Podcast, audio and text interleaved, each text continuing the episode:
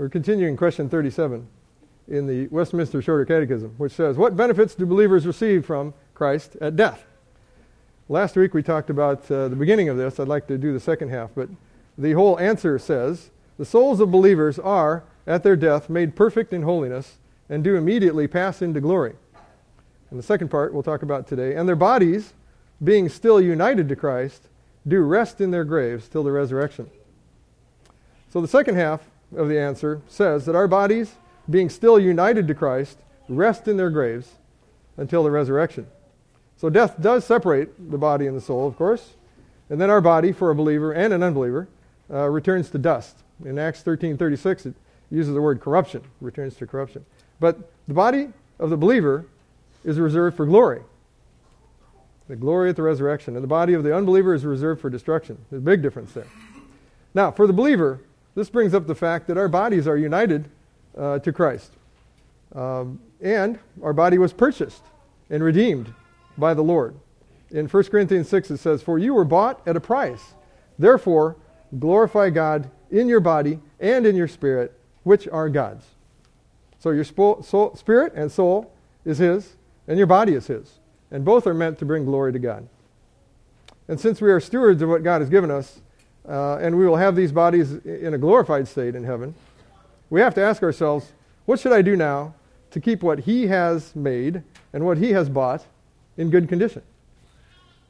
A steward has to give an account at some point, right? We're stewards. And I think we all know the general answers for this, right? Uh, we sleep enough so this body can function. It's his body. Uh, we eat what our body needs so we have energy to do what he calls us to do. We work hard sometimes and we push our bodies to keep them strong. Uh, that's why we split wood last week at my house.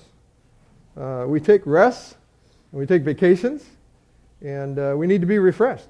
And we pray to deal with stress, which can uh, debilitate our bodies, which is another good thing about splitting wood, by the way. You really can take out some stress there. In 1 Corinthians 3, verses 16 and 17, it says, Do you not know that you are the temple of God, and that the Spirit of God dwells in you? So, this is a matter of obedience here, and of pleasing God, to be good stewards of our bodies now. And although our bodies decay and they'll turn to dust, at the resurrection, they will be raised up. And our soul will be reunited with our glorified body.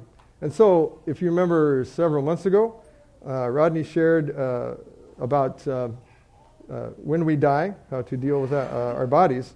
And so, we, it is good to consider that and to remember that our bodies are His. And this is just another aspect of doing all for the glory of God. It's a matter of obedience. In Romans 8, it says, We also, who have the first fruits of the Spirit, even we groan within ourselves, eagerly waiting for the adoption, the redemption of our body. So we're groaning. I mean, you may not do that yourself very often, but in a sense, you are, we are all groaning for that day. We long for that now, and we will long for it as, as we wait for the resurrection. In 2 Corinthians 5, this is a related passage. It says, For we who are in this tent, is in the body, being burdened, not because we want to be unclothed, but further clothed, that mortality may be swallowed up by life. So you can picture more, uh, death being swallowed up by life. And uh, we will be clothed in a glorified body, dwelling in glory with the saints and with the Lord in holiness. In 1 Corinthians 15, it tells us that the dead will be raised incorruptible, and we shall be changed. It goes on to say, So when this corruptible has put on incorruption, and this mortal has put on immortality, then shall be brought to pass the saying that is written, Death is swallowed up in victory. Again, you can picture death being swallowed up in victory. And this communion table is a celebration of, our, of that victory.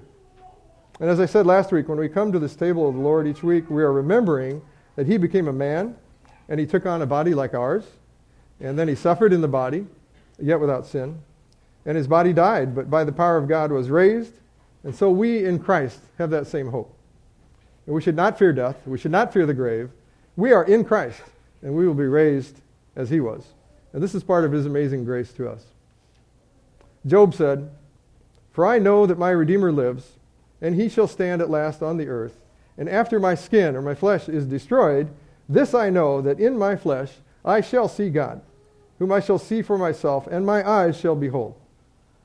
So, in the midst of all Job was going through, and he of all people knew the weakness of the flesh, he had an eternal hope.